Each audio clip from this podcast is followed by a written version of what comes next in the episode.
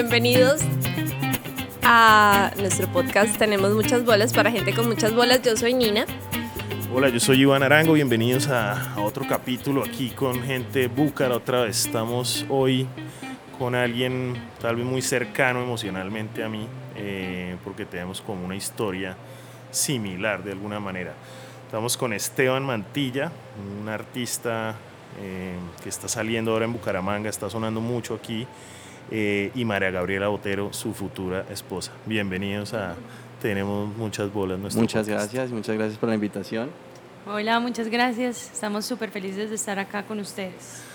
Qué chévere, pues acabamos de tener la oportunidad este fin de semana de estar en la exposición de Esteban Mantilla, pero compadre, para los que no saben quién es Esteban, ¿quién es Esteban Mantilla? Cuéntale a la gente. Esteban Mantilla es artista plástico. Eh, yo nací, estudié como el primer momento escolar aquí en Bucaramanga. Posteriormente realicé estudios en Bogotá, estudié primero administración de empresas, Después ya al final de este proceso comencé la exploración artística y llevo los últimos 10, 12 años de la vida dedicado directamente a la pintura, explorando este medio y pues más que artista plástico podría decirte que soy un pintor. Okay. ¿Que, ¿Tú estudiaste pintura? también o has estudiado pintura así como administración de empresas o ha sido un tema innato? Eh, al final del proceso académico administrativo empecé intuitivamente como a ir a clases de dibujo en pequeñas escuelas en mis tiempos libres y la necesidad de aprendizaje fue creciendo, entonces salté después a una academia donde hice un proceso como de cuatro años, a la Academia de Artes Guerrero. Es un título técnico, no profesional, pero pues fueron como cinco años de, estudio. ¿Y de dónde nació esa curiosidad? O sea, ¿en qué momento de tu vida dijiste eh, necesito meterme a unas clases de pintura o cómo llegó a tu vida esa necesidad? Em, pues son como la combinación de varios factores. Eh. El principal o uno de los principales es como siempre sospeché que la vida era mucho más interesante de lo que sentía o, que tenía un propósito mayor, más que el cual me mostró como la cultura y la educación. Y en el arte encontré eso, como un sentido para existir y como una excusa para poder gastar la vida en algo y que ya de punto de partida sé que no va a ser suficiente tiempo. Entonces eso hace que uno se despierte, abra los ojos y trate de vivir día a día y sacarle como el máximo provecho al tiempo. Y por otro, pues mi padre es aquí artista eh, local, eh, tenía una carrera muy importante y eh, siempre existió dentro de mí, no, no tuvimos mucha cercanía como los primeros años, o, y, pero siempre existió como ese interrogante, como, como la genética o o la referencia que uno tenía mentalmente de que era el arte, eso como es como una pequeña semilla que va creciendo con el pasar de los años y yo tengo una teoría con eso y es que hay, hay un poquito, pues digamos que científicamente dicen que uno trae historia de sus papás en los genes, porque pues también lo hemos visto con Iván que es un misterio porque, pero saben pintar. ¿no? No necesariamente porque hayan vivido con eso, sino como que en su ADN ya viene eso un poquito marcado. ¿Crees que te pasó algo así? Pues precisamente yo describo como mis primeros acercamientos o momentos en mis clases de dibujo. Tuve una sensación muy especial y es que yo lo describo es como si no me estuvieran enseñando, sino recordando cómo hacer las cosas. Como cuando me empezaban a hablar, yo sabía que me estaban hablando, pero no me acordaba como de, de qué era más que, más que enseñarme? Sí, la verdad es que por eso al principio del podcast estaba yo diciendo que tenemos algo en común y es que nuestros papás aquí en Bucaramanga son tal vez de los artistas más reconocidos eh, de la ciudad o, fueron, ¿no? Bueno, mi papá ya falleció, eh, incluso rivales, nuestros dos papás. Em, y, y tu papá, ¿cómo, ¿Cómo ve ese tema cuando diste el brinco y dijiste, bueno, yo me voy a meter en esto? Pues fue un momento y es un momento muy especial. Eh, digamos que antes de eso no habíamos tenido casi contacto personal, pero cuando empezó, cuando estaba finalizando mi proceso artístico, él fue como mi gran maestro después de pasar por la academia de arte donde tuve mis profesores, mis materias y todo.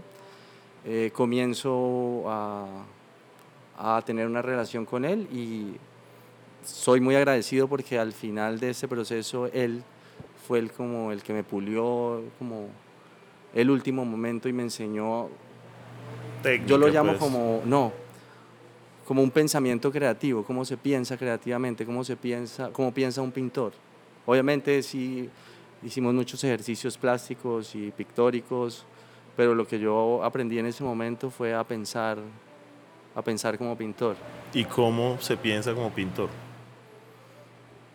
es como una intención de, de, vencer sus propios límites, es un como observar mucho y darse cuenta de que todo puede ser útil y todo puede ser traducido a pintura, ser recursivo, eh, tener relaciones mentales entre los temas de las obras, entre lo que uno va haciendo, descartar y sumar, guardar, eh, hallar ciertos trucos cómo se hacen las fórmulas creativas, cómo, porque finalmente la pintura es, son excusas para crear imágenes y son, el pintor va reuniendo ciertos trucos que muchos se casan simplemente con una fórmula y la repiten, otros tratan de expandir un poco el, el, panorama, pero es... Yo pongo el ejemplo como tener una maleta o una nevera donde uno abre la nevera y se prepara algo de cocinar y entre más ingredientes tenga, pues más posibilidades tiene de hacer más o menos así también entiendo el proceso creativo. Uno abre su estuche y entre más cosas recolecte, pues más grande puede, puede ser su imagen. ¿Y crees que quieres ser ese tipo de artista que generalmente, o sea, que está saltando y probando nuevas cosas o crees que quieres ser el tipo de artista que como nuestros papás o pues la mayoría de pintores encuentra un estilo y ¿no? Trabaja sobre su estilo y lo perfecciona y lo perfecciona y lo perfecciona. Eh, ¿O cómo es ese, ese tema explorativo para ti? Porque nuevamente yo digamos que uno, la mayoría de pintores que conoce eh, se quedaron con su técnica. Ya hay otros, obviamente, no sé, Warhol, qué sé yo, hay mucha gente. Eh, fue probando y fue brincando, incluso no solo en, en pintura, sino en escultura, en instalación, en, en un montón de cosas, no sé, Máximo Hijo, por ejemplo. Eh, ¿Cómo es tú ese proceso tuyo? Porque yo sí he visto cosas muy diferentes eh, en, este, pues en este tiempo que te he visto de lejos. No, pues yo creo que mi intención sí es explorar eh, como el panorama más abierto que yo encuentre. Eh, así como empecé a tener esta cercanía tardíamente y no saber muy bien de qué se trataba el arte, cuando lo empecé a estudiar me di cuenta que las posibilidades creativas hoy en día son demasiado grandes. La historia del arte nos lleva a un momento en donde ha validado un gran número de posibilidades pictóricas y de formas a llegar a la imagen. Y a nivel de aprendizaje yo lo, he, yo lo he hecho como tomando referencia de los artistas que más me gustan y de esta manera al tomarlos como referencia, ir aprendiendo cómo pinta cada persona. Y en, en este proceso he notado que empieza a salir un poco mi voz, pero pienso que hasta ahora es como el primer paso. Y siempre tengo la sensación de, cuando estoy haciendo algo, no puedo pensar en lo que no estoy haciendo. O sea, si escojo y si limito las posibilidades de hacer algo concreto, siempre paralelamente estoy pensando en todo lo que no hice. Y ese esa sensación de saber que no estoy haciendo muchas cosas eh, me inquieta y, y, me lleva como a explorarlas también. Y creo que escoger algo es desperdiciar lo que no se escogió al mismo tiempo. Entonces, creo que hay que hacerlo de muchas maneras. ¿Y te acuerdas, por ejemplo, cuándo fue tu primera exposición? Sí. Eh, yo tengo ahorita eh, mi estudio con un artista de Bogotá que se llama Andrés Frix. Tenemos 101 estudio en Bogotá. Y él fue profesor mío en la Academia Guerrero. Y en una de las clases de pintura que vi con él, él estaba organizando su espacio independiente. Y me invitó a participar con otros artistas que ya tenían como mayor trayectoria y, y fue una experiencia muy bonita. Me invitó a su espacio a participar yo como estudiante con otros artistas, se pueden decir ya profesionales, ¿no? ¿Y eso cómo funciona? ¿Existen unos parámetros como para uno saber qué tipo de obra tiene que exponer? ¿Le ponen una temática? ¿Te dicen que tienes que poner algunos precios? ¿O cómo funciona ese mundo para los que no conocemos mucho? Eh, la organización de exposición está relacionada con la curaduría y la curaduría, la curaduría tiene como muchas facetas o maneras de llegar a ella eso dependiendo de los intereses de quién está organizando la exposición. A veces son con temáticas, a veces son comerciales, a veces son conceptuales, a veces son libres, entonces como que depende de, de, quién la haga y de dónde se participa, pero existe como de todo. Es difícil el mundo, pues eh, acá en Colombia, sé que estuvieron también en Nueva York, acá estamos con María Gabriela, que también eh, pues ahora hace parte, digamos, del equipo Esteban Mantilla. Eh, es difícil entrar al mundo de las galerías y exposición. Eh, obviamente hay mucha gente pintando, incluso estábamos hablando que, que, hay gente que no es pintora y está haciendo mamarrachos por ahí.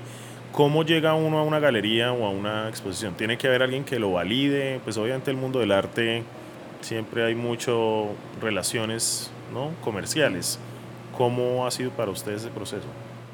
Sí, obviamente es un proceso muy difícil, por eso muchos artistas se quedan en el camino y es porque llegar a acceder a ese mundo es muy competitivo y casi que el proceso es inverso, es la galería el que escoge el artista y, entonces no es como, como uno pasar hojas de vida en una empresa a ver quién lo escoge, sino es esperar a que ellos necesiten a alguien y les guste y trabajen con uno.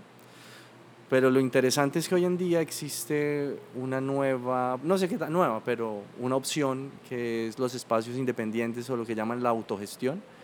Y es uno mismo empezar a hacer su carrera con creatividad, o sea, aliarse con gente, organizar exposiciones, tener espacios, reunirse con otros artistas, hacer como colaboraciones. Así es como yo he construido mi carrera y hasta ahora pues digamos que me ha mantenido ocupado, me ha mantenido con excusas para seguir haciendo. Eh, a través de este estudio que tenemos en Bogotá, 101 Estudio, participamos en ferias, organizamos exposiciones, estamos en los circuitos del barrio eh, y en otras ciudades o aquí en Bucaramanga nos unimos con otros amigos y, y hacemos el mismo proceso. Buscamos un espacio donde todos nos podamos reunir y mostrar nuestro trabajo. Digamos que hasta ahora toda la carrera que he tenido, el, contacto con las galerías, he, expuesto en algunas, pero la gran mayoría ha sido a través de la autogestión.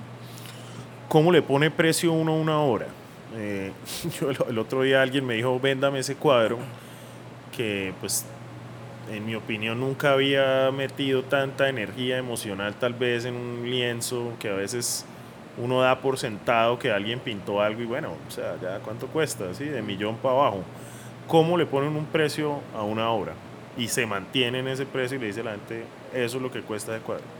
Porque además nuestros papás creo que no lo hicieron muy bien, porque vivían literalmente como de pintar. Ahora creo que cobra un valor de negocio, ¿no? También es como, es mi profesión, no es, no es mamando gallo. O sea, mi profesión es pintor y yo vivo de esto y cómo, cómo le haces el pricing a tu obra?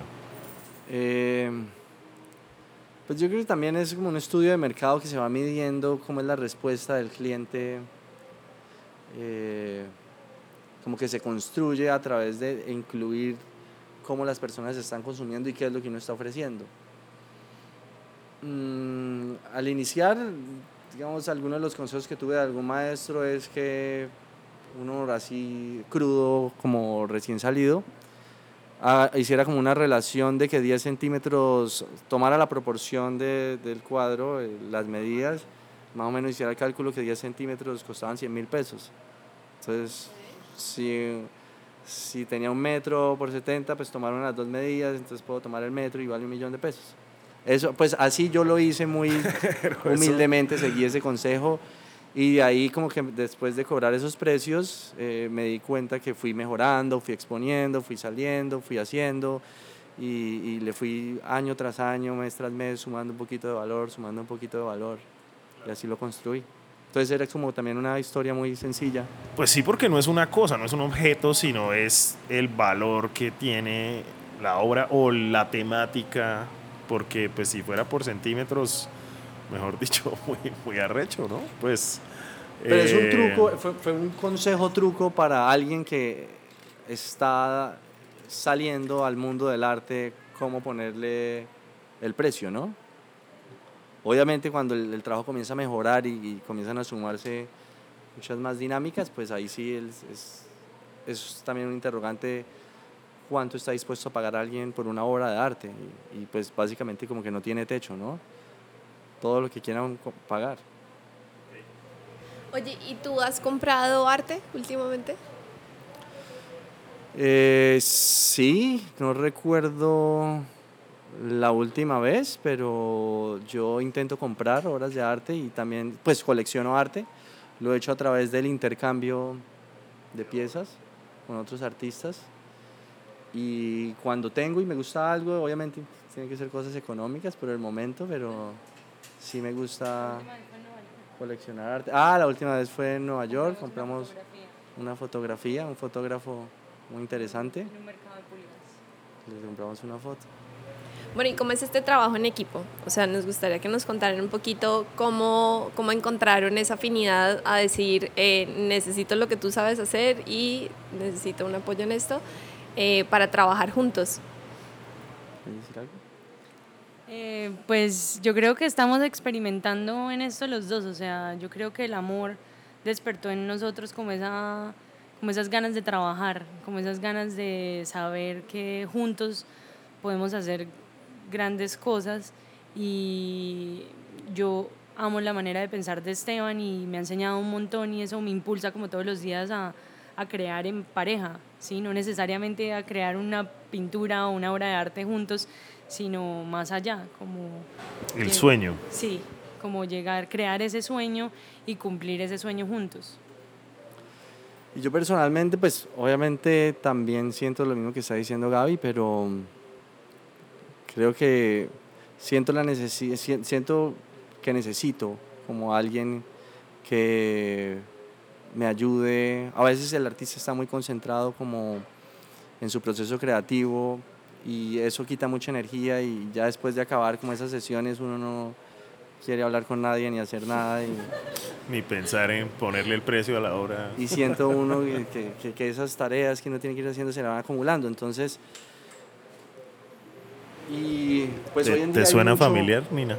Sí, no. Hoy en total. día hay mucho que hacer como a nivel de publicidad, de redes, de contactos.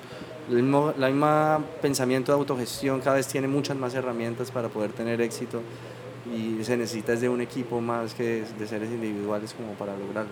Total, entender que, que, que, pues que hay unas funciones y si uno es bueno para unas cosas y el otro es bueno, pues está bueno también enfocarse para el desarrollo de cada uno, ¿no?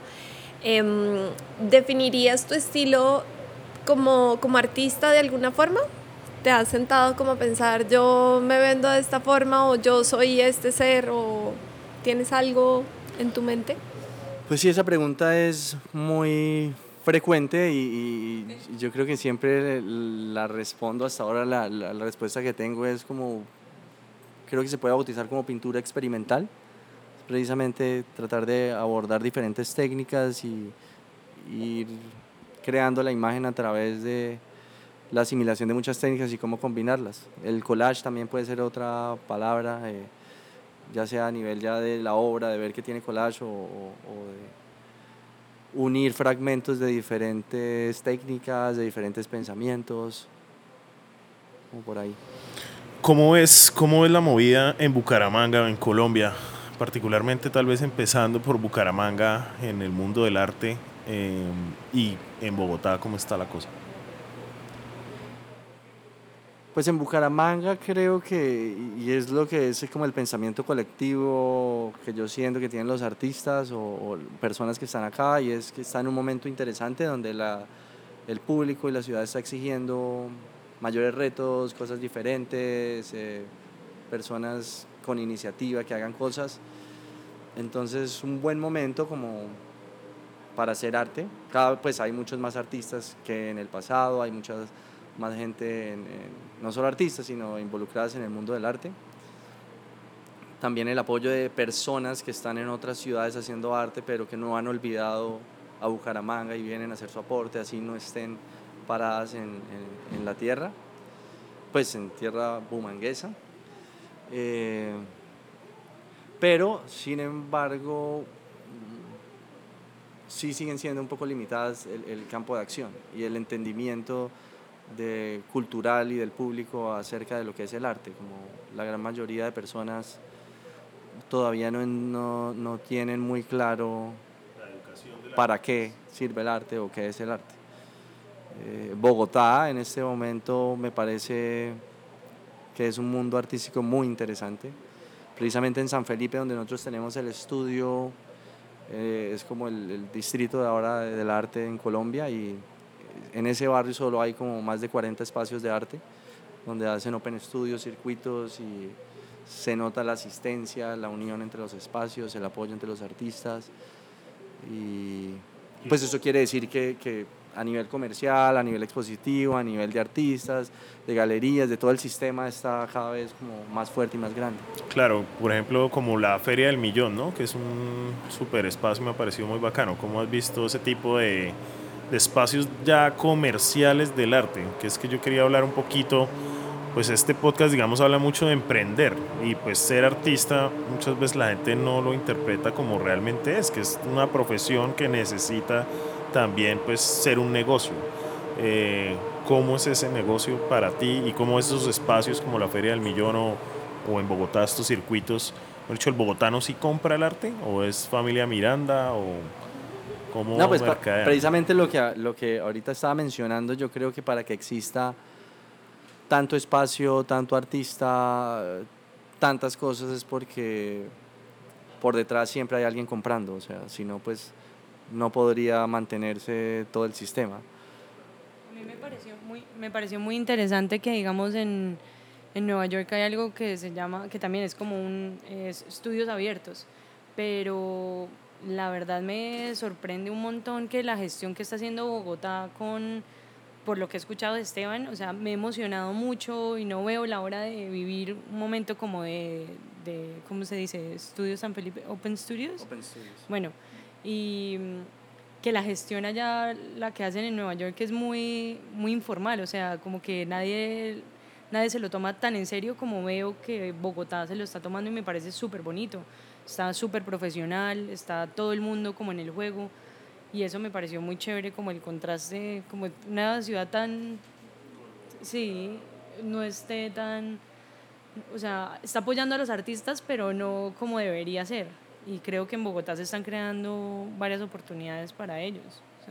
Yo también creo que eh, las personas que consumen arte hoy en día son de varios perfiles. Digamos, no solo existe el coleccionista serio de arte, que es el que paga millonadas por el nombre de un artista, sino ahora los jóvenes están invirtiendo en arte, quieren tener como sus piezas originales a no muy alto costo, pero es como otro tipo de coleccionista y están dispuestos a pagar por arte, como Eso te iba a para sus hogares. Pensando un poquito como eh, cómo le despierta a uno esa, esa venita a alguien de querer comprar arte.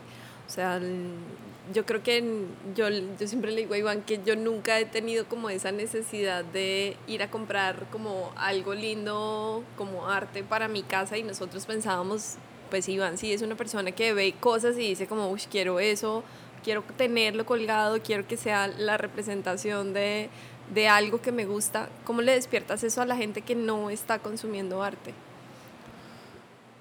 Pues lo especial de, de, cuando no se es un gran nombre, cuando se está empezando, cuando no se tiene una carrera y todo el sistema apoyándolo a uno, es que las ventas que uno tiene son a través del gusto y de una conexión genuina por querer que ese objeto artístico te acompañe en la casa. Entonces pues es una relación muy especial cuando la gente apoya a un nuevo artista porque le gusta es como un mensaje muy poético y muy bonito No, y en mi opinión también hay un tema de la reproducción y de la impresión y de lo digital, porque hoy en día la gente se conforma con ver el arte en Instagram, pero cuando uno tiene una obra original enfrente, carga una energía también del artista, carga una intención, o sea, no es lo mismo ver una reproducción, una serigrafía, una flexigrafía, qué sé yo, lo que sea de una obra que tenerla, ¿no? Y tocarla y ver el volumen del óleo o el volumen del acrílico o del spray o de la intención, me parece. Con lo mágico que es una pieza original, ¿no? Claro, claro. Y de que el artista se la venda a uno y se le la y le diga, tome aquí, le doy este hijo mío, que por eso era un poco mi tema del pricing, de ponerle uno precio a sus hijos y decir, allá se lo dejo. También hay artistas que yo conozco que no le venden a alguna gente, ¿no? Es como, no, yo no quiero que esta persona tenga mi obra porque no la va a apreciar o no la va, ¿no? Y no la venden. O sea, que, que eso también me parece bacano. Es como la sociedad tiene que empezar a ver el arte también como ese objeto preciado. Eh, y por eso también es tan subjetivo, ¿no? Por eso también hay gente que puede que algo que a uno le parezca horrible, a otro le parece divino y es tan difícil de criticar. Pues la, la, la entre mayor libertad económica o mayor, eh, sí, como libertad económica tenga el artista, pues más sincero va a ser su arte y más sincera van a ser sus elecciones de quién quisiera que tuviera y quién no. Pero por necesidad. Por eso es que ser artista en Colombia es casi que un acto vandálico, ¿no? O sea, es como un acto de revolución, o sea, que obviamente uno en Europa que le dan la universidad gratis, le pagan el mantenimiento si no tiene plata acá en Colombia es pinte y pinte bien, hermano, y rápido y sea amigo de todo el circuito, porque si no, pues se va a quedar haciendo sus dibujitos, como tristemente le ha pasado a, muchos artistas, ¿no? El otro día leía un artículo donde hablaba como de, de esa fortaleza que tienen los artistas y de ese atrevimiento que tienen y es que por estadísticas, yo no me acuerdo si era solo el 10% de la gente que empieza a hacer arte va a triunfar como el 90% ya hay va a fracasar. y que aún sabiendo eso, todos se le votan. Sí, es que es una vaina que es incontrolable. Realmente, pues yo estoy empezando a dar mis pinitos de ya no me aguanté más y necesito pintar algo.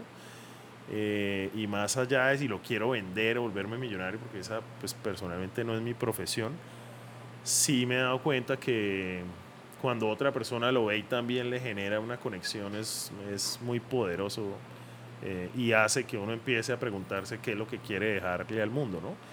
Eh, porque hacer una, una, obra de música, hacer un video, hacer una película eh, y hacer una pintura, pues es algo que hasta que uno no lo hace no puede entender el valor y la potencia que tiene. Ahora, hacerlo bien, pues más ganador. Ahora, estar en un museo, más ganador. Eh, y creo que eso es lo que a mucha gente no le han enseñado hoy en día, eh, pues en la digitalización de, del mundo, ¿no? Y de la apreciación, porque ahora todo está en likes.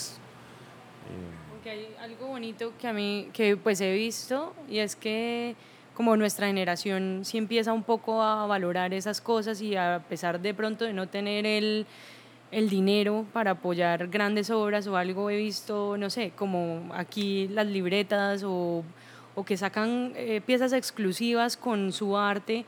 Eh, sí, los stickers, lo que sea, la gente quiere tener eso. ¿Sí me entiendes? O sea, yo pienso como cuando yo era chiquita y no tenía ese dinero, buscaba siempre como tener algo que no tenían los demás, como o esa libreta ilustrada por alguien, ¿sí? O sea, no sé, y me llenaba en ese sentido y ahora que uno pues llega a este punto pues ya puede empezar a, uy, yo quiero esa pintura o quiero esa obra o quiero, pero veo que la gente así no pueda, quiere esa exclusividad y quiere tener algo del artista sea como sea porque lo valoran pero aún no pueden como adquirirlo. Ay, divino, total. No, y porque ya pues se labró un camino de artista, ¿no? Porque también es, yo creo que cuando ya alguien se autoproclama como artista y dedica su vida a eso, su obra empieza a adquirir un valor diferente a alguien que pinta por hobby, que no es un artista y que no ha como hecho ese recorrido, ¿no? Me parece. Se nota, por ahí una vez una amiga artista me estaba comentando que a ella le gustaba, hice como comentario, se me quedó muy chévere, le gustaba ir a ver pintura no le importaba de qué tipo, pero que fuera bien hecha. O sea, como que cuando alguien era pintor y, y como que vivía pintando, se sentía en las pinturas la experiencia. Claro, la y seguridad. eso es lo que le gusta ¿no? ir a ver. La seguridad en el trazo. La pintura de, de un verdadero pintor. Claro. Y eso, eso, va- eso van haciendo con la repetición, como... Porque finalmente el artista es el que hace arte, ¿no? Como, así se puede resumir de simple. ¿no? Exacto. Sí, es como cocinar uno en la casa, no es chef, ¿no? Pues por muy rico que cocine. El chef es, una, es un cargo. Tengo una pregunta. Em, ¿Alguna vez te han pedido que hagas algo y, y- y por voluntad dijiste que no? ¿O No. habría algo a lo que estarías dispuesto a decirle que no? No lo tengo muy, muy, muy presente si, si ha sucedido.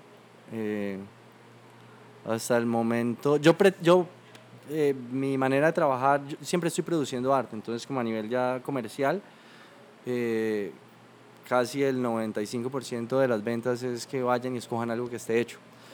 Porque en los inicios muy rápidamente me di cuenta que el encargo casi siempre me fallaba. Como, o yo me sentía supremamente incómodo con lo que estaba haciendo y el resultado no me gustaba, o notaba que el cliente no quedó conforme, pero pues ya le Ya daba pena. como- metido la mano, sí. Sí, como ya qué, y se llevaban esa cosa. El retrato Como- del perrito ahí. Entonces siempre es preferible que escojan algo que uno hizo para uno, como muy sincero y, y que, que así se conecten, como, porque con esos resultados uno ya quedó conforme. Si, si lo validó uno mismo como arte, pues es mejor que le compren a uno eso. ¿Qué consejos tienes para nuevos artistas? Pues el consejo siempre es que el- la recursividad, ¿no? Que, y que hagan lo que hagan, siempre produzcan. Para mí el arte es un, como un medio creativo que tiene como su complejidad y es demasiado difícil en sí, pero me parece que algo de rescatar es que también crearlo es algo que puede llegar a ser muy económico. O sea, alguien puede hacer arte con una hoja de cuaderno y un lápiz y entonces como usar ese tipo de pensamiento, ese tipo de recursividad para estar donde esté o en el tiempo limitado, el dinero limitado, lo que sea, siempre sacarle un momento para la creación. Y es como, porque como dije ahorita, para mí el artista es el que constantemente está haciendo arte y, y lo hace más por una necesidad personal que por...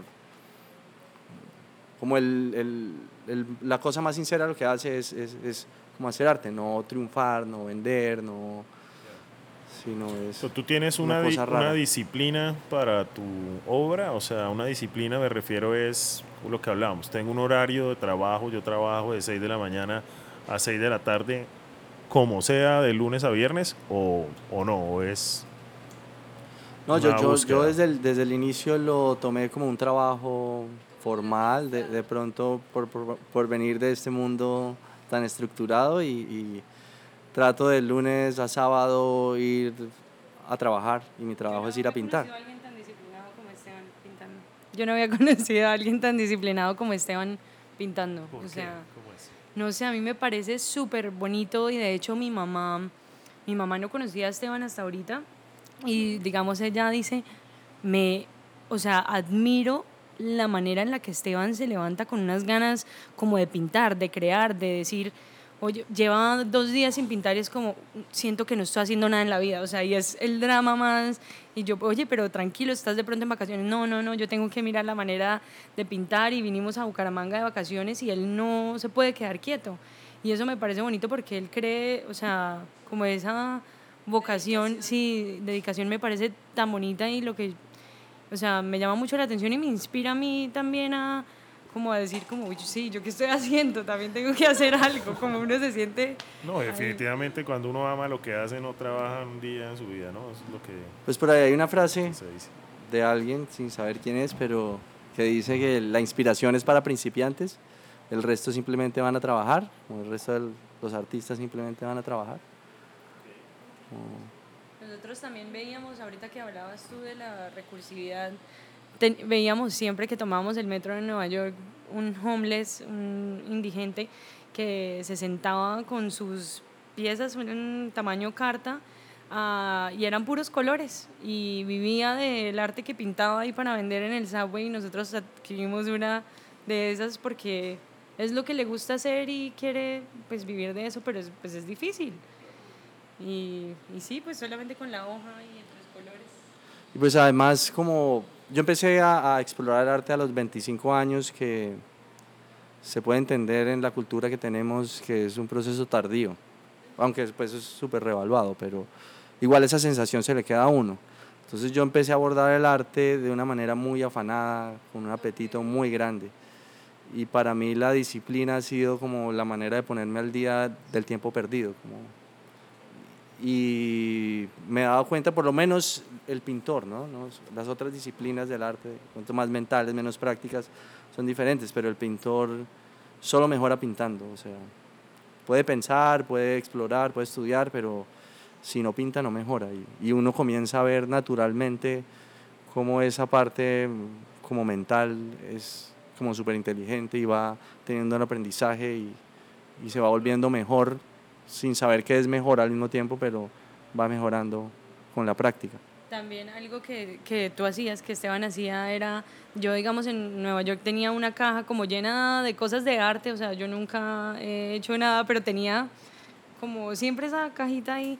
Y Esteban llegó, llegó a quedarse 15 días y en esos 15 días me, me desbarató el cuarto y empezó a hacer con lo que yo tenía ahí y dijo, pues compró unas cosas, pero el resto me usó todos mis materiales. Y así, en esos 15 días me acuerdo creaste como 10 obras y, y, ahora hoy en Nueva York tenemos también todavía ya unas guardadas que porque no paraba de crear. Sí. Bueno, súper chévere, felicitaciones porque lograr ese nivel de inspiración y de constancia yo creo que no es tan fácil, ¿no? O sea, como que siempre hay un día a día y toda la historia que uno lleva encima de las creencias, de la sociedad, de la familia, pues tiene que ser muy difícil. Entonces, felicitaciones por seguir con eso. Seguramente, obvio, y lo que nosotros queremos mucho con este podcast es que mucha gente se dé cuenta de estos personajes que, que son como tú, inspiradores y que están súper eh, cercanos. O sea, yo te vi por el, en, tu en tu exposición y estaba súper tranqui. O sea, mucha gente se te acercaba, te hablaba. Y, y me parece muy bonito que la gente pues se anime a conocer y a preguntarte más cosas. ¿Qué sigue eh, en tu carrera? ¿Qué vas a hacer a Bogotá? ¿Qué proyectos tienes? Pues ahorita llegamos, eh, el proyecto en el cual estoy trabajando, pues es 101 Estudio, que es donde tenemos el espacio. Allá no solo trabajamos, pues trabajo yo, sino eh, existe estudio, eh, tienen el estudio otros artistas. Entonces, pues esa es como la base. Eh, tener donde trabajar, mover el espacio. ¿Ofrecen clases? ¿Has pensado en ser profesor? Hemos sacado talleres, sí. Okay. Eh, ahí por la red 101 Estudio pueden investigar. Hemos sacado talleres de dibujo, de pintura, de curaduría, otras cosas más conceptuales. Eh, pero no, siempre es como intentar mejorar y, y pues buscar. La, la autogestión se trata como de buscar dónde mostrar. Primero se hace, después se busca. Proyectos. ¿Se te ocurre algún proyecto? No, pues la verdad se vienen un montón de cosas a la cabeza, ¿no? Uno quiere, como lo que te decía, como estamos súper emocionados como de, de buscar cómo aportar, cómo aportarle a la ciudad, cómo, cómo crear como la diferencia, Sí, pero hemos hablado de muchas cosas. Vamos a ver cuál. ¿Cuál, cuál, cuál cuaja? Sí. Sorpresa, sorpresa, Sorpresa. Bueno, la pregunta de este podcast, muchachos, ¿qué es tener muchas bolas? Pues para ti, obviamente. Es una pregunta como bastante profunda. Exactamente. Para mí, tener muchas bolas es llegar a conocerse verdaderamente y tener el atrevimiento de hacer lo que ese conocimiento le muestra a uno. ¿no? Porque uno para eso tiene que vencer demasiadas barreras eh, culturales, familiares, mentales, económicas. y, pero solo se logra como el- la esencia más pura de, de un ser cuando vence todas sus barreras y lo hace como libremente, como ser libre es tener muchas bolas. Wow, mejor dicho. y para ti, Gaby. Para mí, no, aquí duramos una hora. Como hacer lo que, sí, hacer lo que quieres sin, sin que importe lo demás. Es difícil como, o sea, a mí, por ejemplo, antes de dar un paso, como pienso, si lo estoy haciendo bien, pienso como, le voy a preguntar a tal, a tal, a tal, como esa aprobación. Y dejar de buscar esa aprobación, creo que es tener muchas bolas.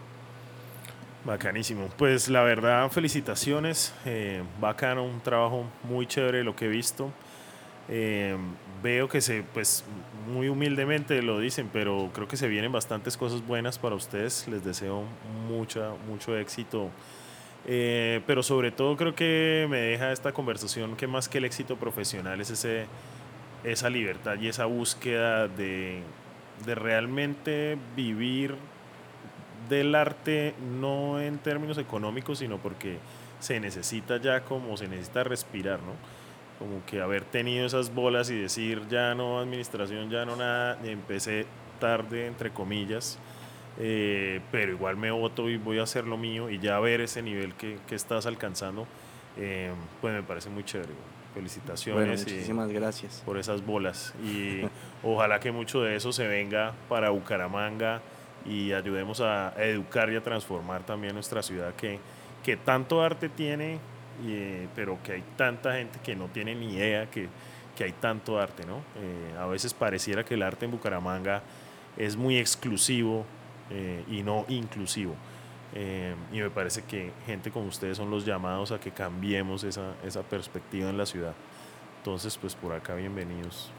Bueno, gracias. Yo Excelente. también creo que me quedo con esa invitación a, a, pues, a conectarse con los artistas y a tomar parte de eso que están reflejando como en una identidad propia. O sea, es, es una forma muy humilde de decirle, llévate este pedazo de arte que creé para volverlo algo tuyo y dar como ese statement de yo soy así, mi casa se ve así porque me gustan estas personas que hacen esto y, y es una oportunidad para la gente que vea y se anime a apoyar a todos los artistas. Muchísimas gracias. Gracias a ustedes. Bueno, nos vemos en un próximo episodio donde encuentran a Esteban Mantilla en redes sociales Y al estudio. y al estudio. En Instagram estoy como Esteban Mantilla T, o de pronto también si ponen el nombre Esteban Mantilla por ahí podrán ver. Eh, y tengo mi página www.estebanmantilla.com. Y el estudio se llama 101 Estudio, está en Instagram como 101 Estudio o en Facebook. Buenísimo, a nosotros como siempre nos encuentran en todas las plataformas de podcast como tenemos muchas bolas eh, y nos vemos en el próximo capítulo. Chao.